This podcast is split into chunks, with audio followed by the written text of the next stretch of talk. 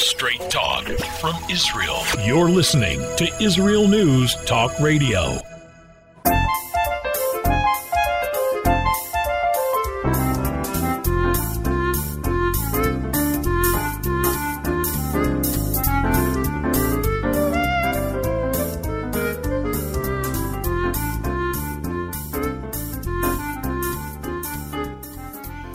Morning, good morning. My name is Andrea Simantov, and you are listening to Pull Up a Chair on Israel News Talk Radio.com.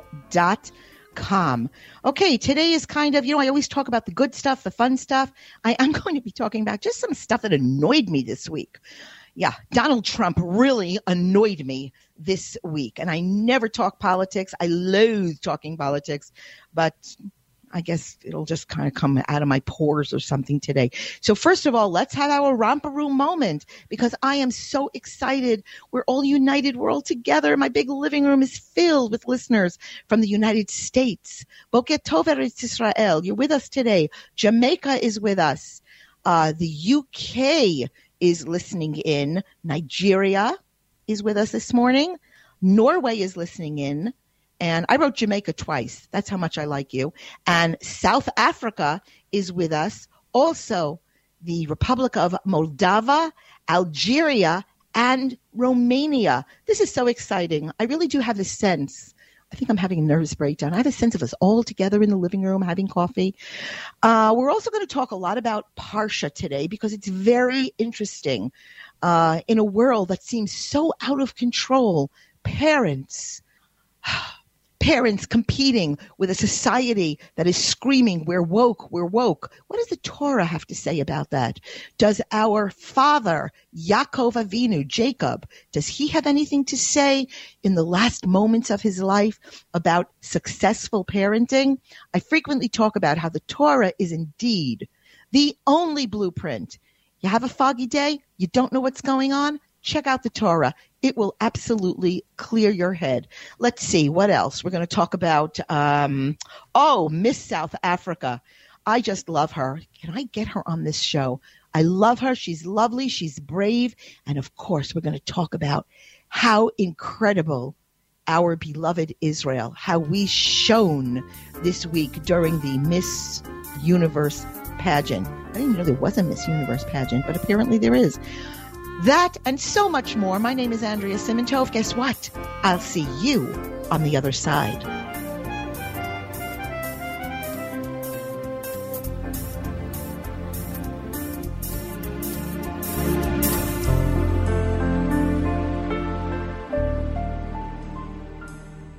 Israel News Talk Radio. Straight talk from Israel. Did a nice Jewish girl from Delaware end up living in Israel? Shalom, I'm Natalie Zapinski. Join me on my show, Returning Home. Meet different people who have moved to Israel. Hear their personal stories, their highs, their lows, and everything in between. Each week, we talk to experts on immigration and the process of moving to Israel. Listen to Returning Home every Thursday, only on Israel News Talk Radio. Howdy, Bruce Brill here from Nokdim, Israel, in Judea, the homeland of the Jews, and I love listening to Israel News Talk Radio.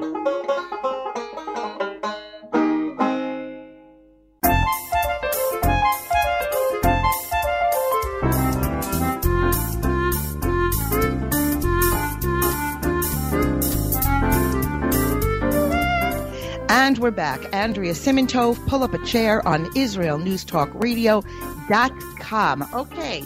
So today we're going to talk about, of course, Parsha. That goes without it. I'm going to get all the crappy news. Am I allowed to say crappy on Israel News Talk I'm not so sure. Anyway, we're going to get all the crummy news out this first segment because the rest is going to be fun because I like fun. I go for fun. Okay, so the first thing we want to say is that I came across a lovely quote. Don't ask me where I got it. All right, it's a quote. Just let it land on me.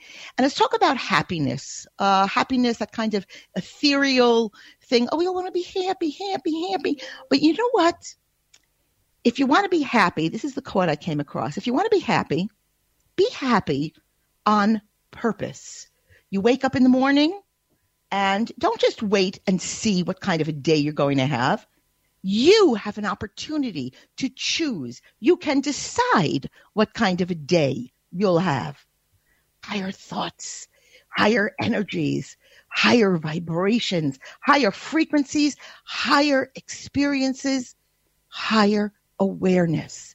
It is up to us. Remember, we're not in this. We we get to choose. We are active participants. Okay. Let me get rid of this because if I don't, you can't ignore this. You cannot ignore the elephant in the room. This week, several articles came out. I wish it could come out just on my little uh, Facebook feed, but not so much. Came out. Donald Trump, I believe he's writing a book. Why shouldn't he write a book? Um, accusing Netanyahu of deceiving him, deceiving him on uh, over all the pin, uh, peace initiatives and his intentions. In a series of explosive comments, former U.S. President Donald Trump accused former Prime Minister Benjamin Netanyahu of deceiving him and his administration about his sincerity to make peace with the Palestinians. Okay, so we're going to say, what does Andrea have to say about this? You know, as I said many times over, I very frequently am accused of being the uh, the leftist on this station. I'm no leftist. I tend to be virulently right wing if I have to fall into a camp. Nevertheless, I was never charmed. Big, big, a lot of Shabbos table discussions. Never charmed by Mr. Trump.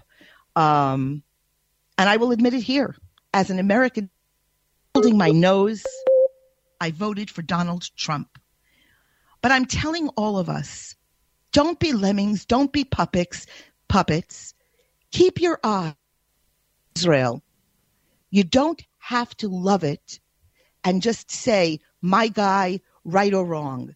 This guy, just as the left accused him of having a massive ego, his comments against Benjamin Netanyahu, who again is, uh, I'm having problems with Bibi a lot on these days, things he's saying since he's the head of the opposition. But I must tell you, the vulgarity, the rudeness, the crudeness, coarse comments, and in response to his comments, Netanyahu insisted in a statement that he had great appreciation for Mr. Trump, just like a true diplomat. What are some of the things he said? I don't think Bibi ever wanted to make peace. Let's throw this page away. Here is where the ego comes in. And I'm not telling you what to do. I'm telling you, live with your eyes wide open. Quote, nobody did more for Bibi and Israel than I did, said Trump. Also, money. We gave a lot of money. I gave troops, everything we did, although it is unclear what the reference to providing Israel with troops was. There were no troops provided. Quote, the Golan Heights was a big deal. People said that it was a $10 billion gift. He would have lost the election if it wasn't for me. He was tied, and then he went up a lot after I did the Golan Heights. Then he uses the F word on Benjamin Netanyahu for having committed the crime of congratulating the new president of the United States, Joe Biden. Quote, I liked Bibi. I still like Bibi, but I also like loyalty. The first person to congratulate Biden was Bibi. And not only did he congratulate him, he did it on tape. The fact of the matter is, and this is coming from me, I, as an Israeli, was embarrassed how long it took Benjamin Netanyahu to do the right thing and pick up the phone. I thought he was such a toady. It was so glaringly absent his phone call to Joe Biden when he won the election. All right. And then the last one, I'll tell you what, had now here it goes. Had I not come along, I think Israel was going to be destroyed. Okay? You want to know the truth? I think Israel would have been destroyed maybe by now. The arrogance, the chutzpah, the television star. The fact is, the only one in charge is God in heaven. Trump, like Bibi, like you, like me, we are all cogs, cogs with free will, as we will discuss of course, in today's uh, show, in the toward when we do Parsha. And here is the last quote that I love the most. In Israel, I'm the most popular person. Who are the 20% in Israel who don't support me that are so ungrateful? They are bad people. Oh boy. Oh boy. Get ready. Where are the voices of sanity, the voices of America's right wing, the voices that can lead the American government, save it from itself, and from clowns who are hijacking your system? There will be more. I know I will hear from people. Feel free, write to me, Andrea at IsraelNewsTalkRadio.com. Tell me how Biden stole the election. And um, okay, we got rid of that. I'm telling you, the voice of accuracy, the voice of lunacy. But not everybody just gets a seat at the table just because they're so crass, so vulgar. All right, other stupid news of today. I know you've heard this. I ask all of you to find a copy of the book, find a copy of the book used online of the Philip Roth novel called The Human Stain. Okay, The Human Stain if you do it, you'll understand the correlation to what I'm talking about today.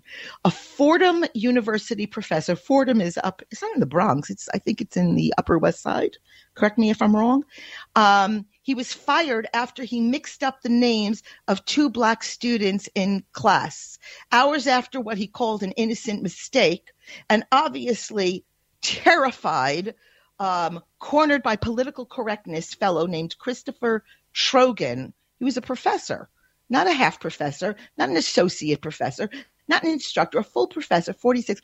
He sent a terrified, insane, rambling nine page email to students in his uh, Composition 2 classes explaining his mistake for mixing up the name of two students and kept begging, listen, I didn't mean it. I'm not a racist. My entire life worked with issues of justice, equality, inclusion according to the campus newspaper. Shocking. And just the whole thing was embarrassing. And what did the students say? If he would have apologized for mixing up our names, it would have been over. I'm turning my page because this is my favorite part. okay. According to one of the students, one of the entitled students who said, Trogan was a nice teacher for the five classes that I had him for. Five classes he registered for this kid. But he never attempted to get to know me personally, wrote one newspaper commentator about him. Uh, I don't think he deserved to get fired, but his response to a small issue was what blew the entire thing up. damned if you do, damned if you don't another day in our politically correct, woke world. What happened with learning? What happened with teaching?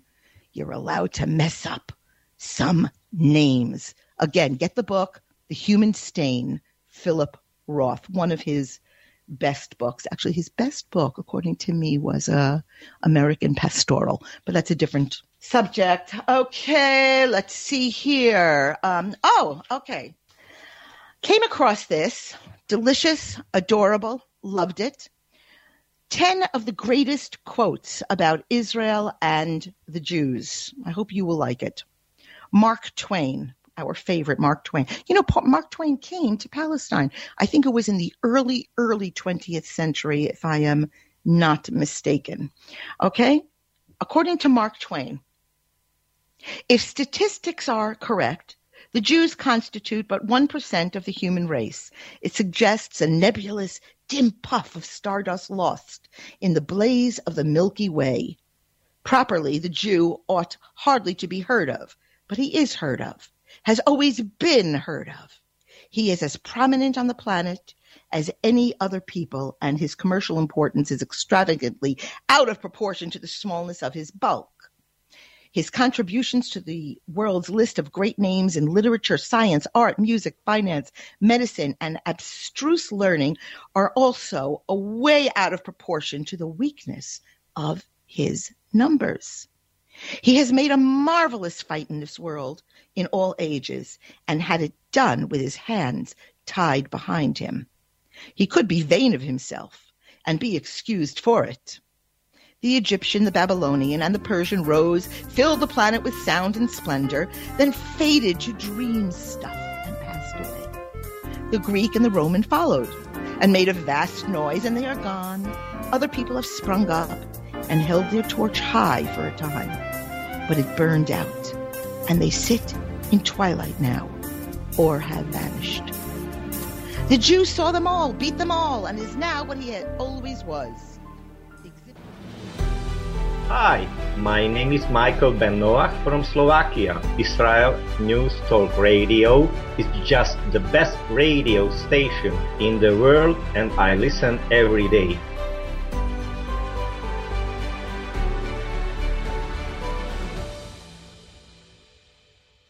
Shalom, everybody. Making a difference often takes just one moment and one person at a time. I'm Orly Benny Davis, your show host on Israel News Talk Radios from Jerusalem with Love. You'll be hearing people talking about politics, religion, social issues, and making a better tomorrow. Join me, Orly Benny Davis, for God and Country. From Jerusalem with Love. Wednesdays on Israel News Talk Radio.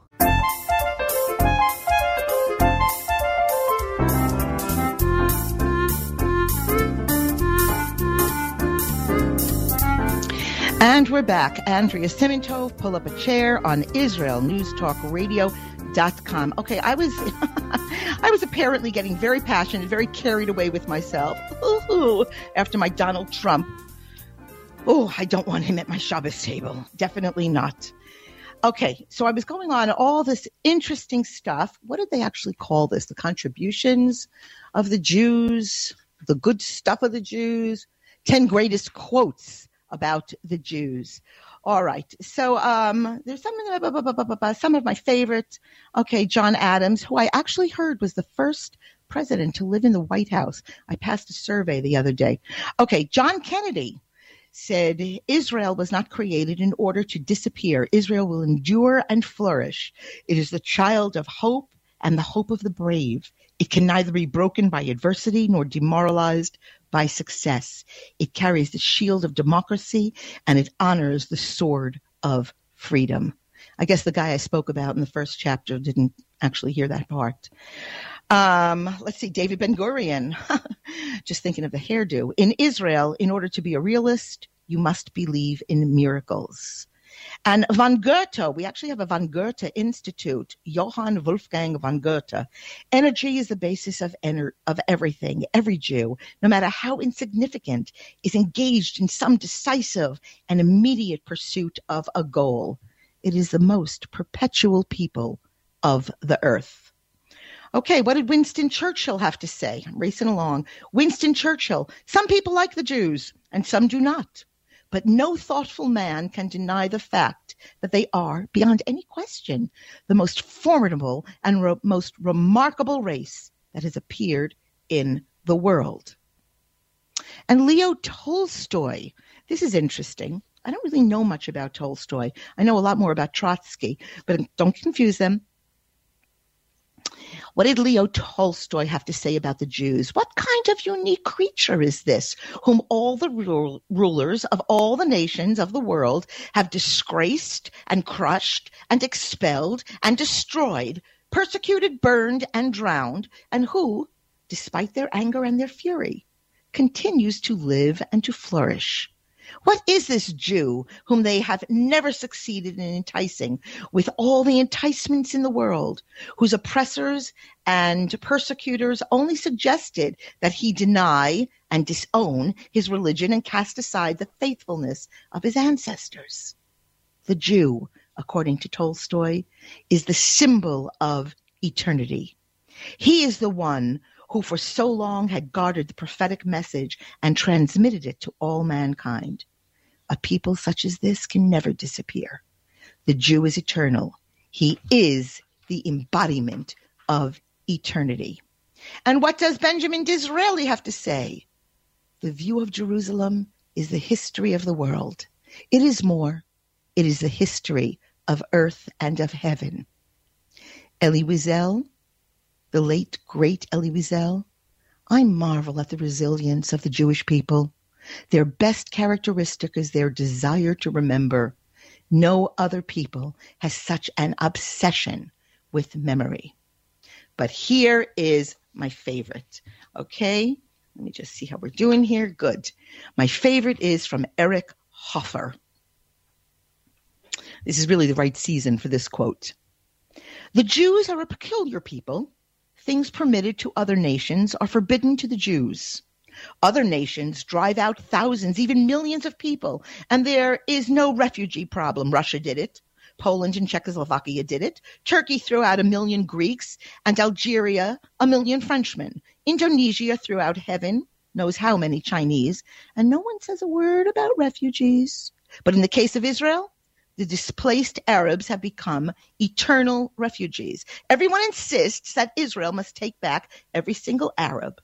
Arnold Toynbee calls the displacement of the Arabs an atrocity greater than any committed by the Nazis other nations, when victorious on the battlefield, they dictate peace terms.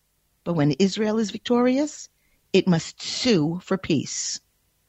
Everyone expects the Jews to be the only real Christians in the world. I liked that. I like that a lot. okay, so let me just see here how we're doing here. Okay, now Let's go on. Let us talk about my favorite person this week is, and I, correct me if my spelling is wrong, as my pronunciation is wrong, Leilila Lali Mswane. She is home from the Miss Universe pageant that took place in Israel. I think it happened on Sunday. Is that possible? Uh, happened on Sunday, and she came in second place. But she'll always be, I'm embarrassed to tell you, I don't even really know who came in first place. But anyway, she undertook this journey despite the withdrawal. The South African government literally withdrew its um, support of her. I don't know how she came. I don't know how it was paid for. Um, she very clearly stated that she received death threats for her, her family. However, when asked if she would do it again, she unequivocally, unequivocally replied, say that three times fast she would. Okay, she spoke about all these horrible things that happened to her. She's a lady. She's classy. She's beautiful. I don't know. I know South Africa is thrilled. I am thrilled. And according to a blog post, one of my favorite blog posts, um, the state of Israel was the real winner in the Miss Universe pageant. That I don't know how. I mean, I never even heard about it, but it was incredible. They what had they done? They um they highlighted the food of Israel, the Judean desert, the Sea of Galilee, Tel Aviv, Jerusalem, Jaffa, Haifa, uh, Caesarea. The Bedouin contestants were thrilled. Uh, the contestants, the Arab, the Muslim contestants were actually thrilled to be in Israel. And the Mexican contestant was almost in tears at her opportunity to see it. Uh, one of the judges, apparently from India, according to this blog post, also gave a call out at how great Israel is. Our Ministry of Tourism, boys and girls, really rose to the challenge. I'm not a big, uh, I don't really watch these things. I never watch Eurovision, although I have to tell you, I was once at Eurovision. That was like an accident. I don't know what happened. Not one nation withdrew from the competition, competition according to my sources, because of the BDS boycott. Now, there were many who had COVID issues, and it's possible that Malaysia and Indonesia used COVID as an excuse not to participate. I don't think we'd be wrong if we said that that was a possibility. But unless a com- com- you know a competitor says that they're withdrawing because they hate Israel, no one can claim that it was a BDS anti-Semitic victory. What was very interesting, um, a lot of interesting, like under the kind of under the headline occurrences.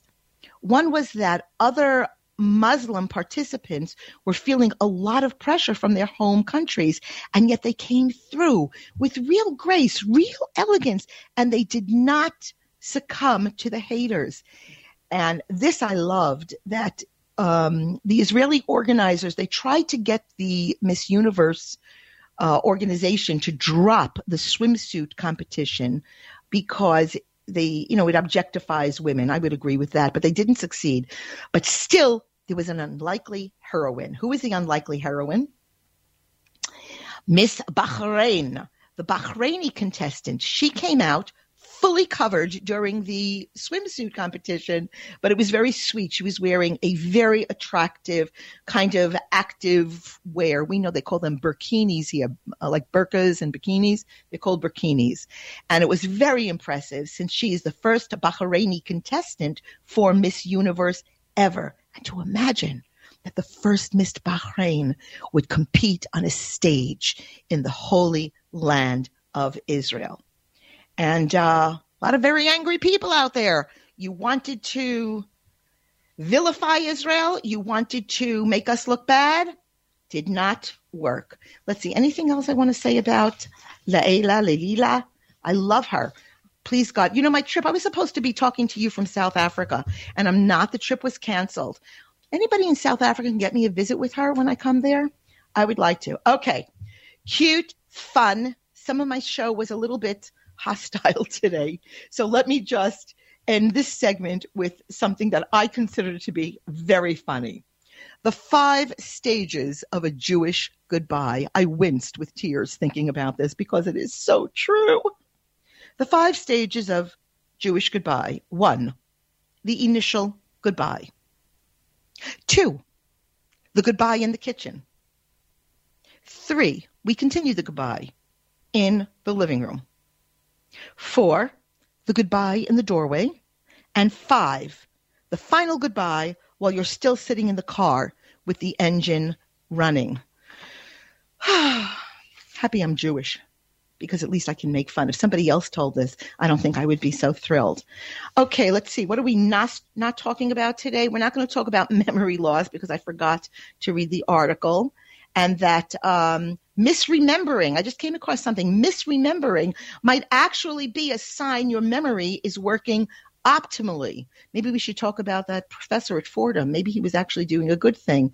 Memory errors may actually indicate a way in which the human cognitive system is optimal or rational. I guess that I will talk about this perhaps next week if I remember, because we're going to be going to a break soon. When we come back, we're going to talk about parental playing favorites, the introduction of sickness in the world, and again, the gift of mourning. And also a few fun things for you to discuss at your Shabbos tables. Very anxious to hear your thoughts on the subject. My name is Andrea Simantov. Guess what? I'll see you on the other side.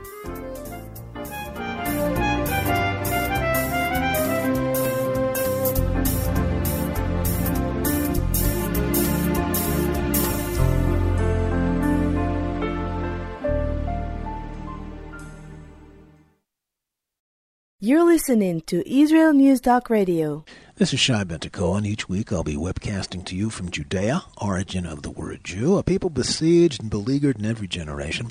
Nazi Germany is but a memory, but in its place the world invented the phantom Palestinians as this generation's internationally authorized Jew killers.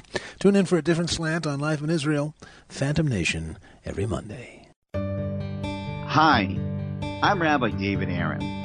The soul basics are the most profound, the most essential, and yet often the most neglected in our education. Join me for Soul Talk on Israel's News Talk Radio and discover the secrets to love, spiritual growth, and personal power.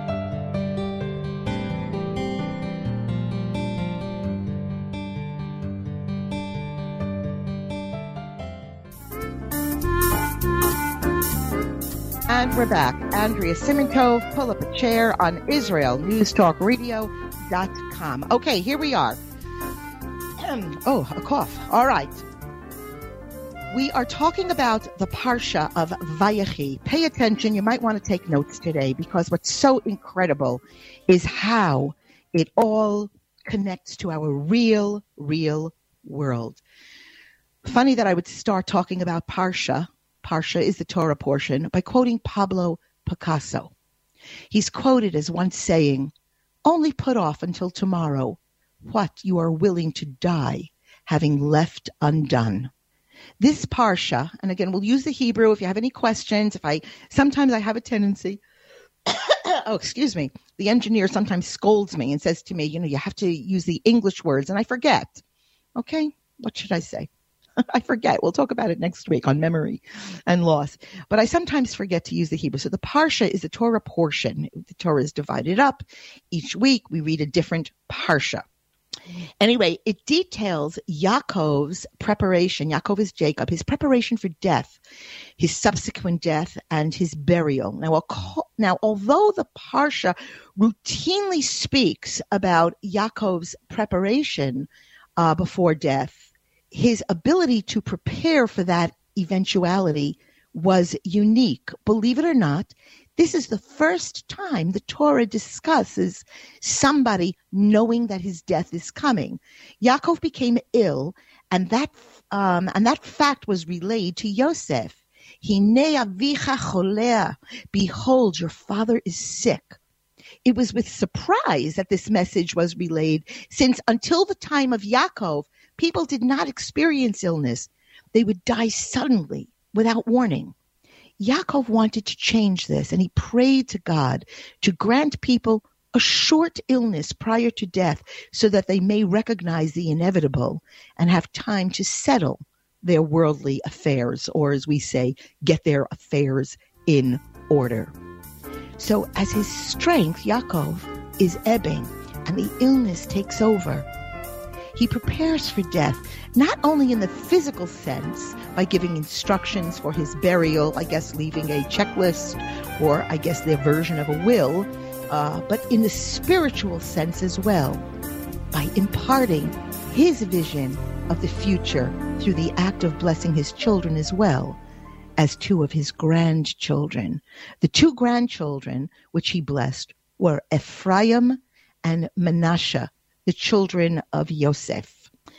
I, I, just want to jump in here. I have a note ahead, but I just want to say that commenting on his blessings of these two grandchildren, Rabbi Pinchas Peli uh, in the Sefer, in the book Torah Today, says, while there are animals and birds who relate to their offspring, only humans relate to grandchildren. For that relationship to be meaningful, one has to be able to transmit to grandchildren the tradition one received from us or them, the grandparents. Okay, so what happens here? How do we see this happening? Yaakov places his right hand on Ephraim's head, even though he's the younger one, and the left hand on Menashe's head. He actually crosses his arms. Yaakov maneuvers his hands because Menashe was the firstborn. By blessing Ephraim, the younger one of the two brothers, with his right hand, he gives the younger son priority over his older brother. Um, Rabbi Samson Raphael Hirsch, I quote him often, stresses that there's no ethical or spiritual superiority deriving from birth order. I know that this is a very unpopular thought.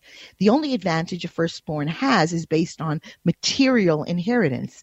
Yaakov through Ruach HaKodesh, divine inspiration, he chooses to grant priority uh, in the blessing on the basis of whose offspring will be greater, instead of on the basis of who is the firstborn. Yaakov's action by this little hand switch business rejects that pagan custom of favoring the firstborn merely because of birth order. Yaakov instead shows that Judaism places greater importance in the concept of what a person is and what he will become.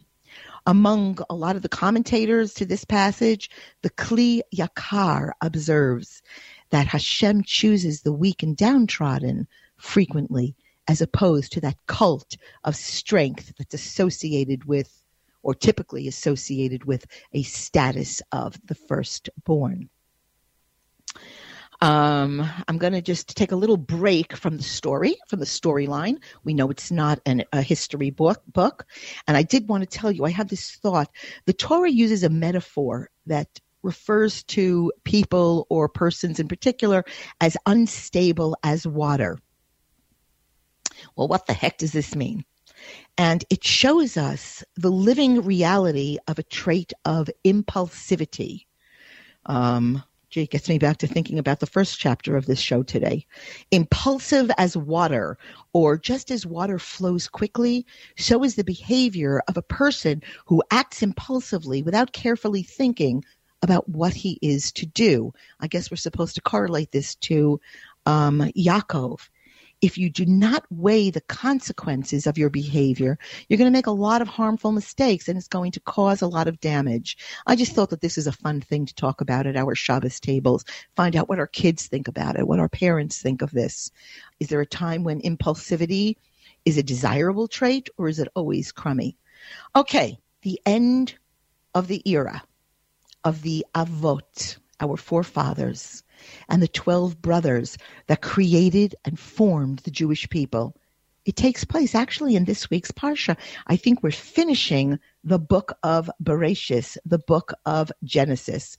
You know, this is the exciting book, the one where everything happens. We're not counting gold loops and weighing uh, shekel pieces and pieces of silver and talking about the fabric. Okay, this is the fun book that everybody refers to and they say, Oh, I read the Bible. But it's very important to take it a little bit deeper, a little bit more textured.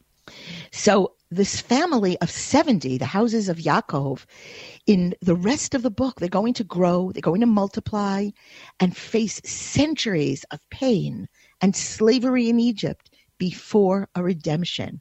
None of this, of course, in this week's Parsha is apparent yet. So this deathbed scene of Yaakov is one of the most poignant, the most inspirational in all of the Torah. Yaakov wishes to tell his children and family what yet lies ahead of them in Egypt and afterwards until the end of time.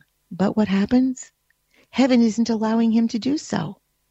And as troubling as, as it is not to know the future, certainly for us, um, but none of us are a Yaakov, it is perhaps even more troubling to know that it's that ignorance of the future that allows humans to somehow exploit the present and um, and exploit others.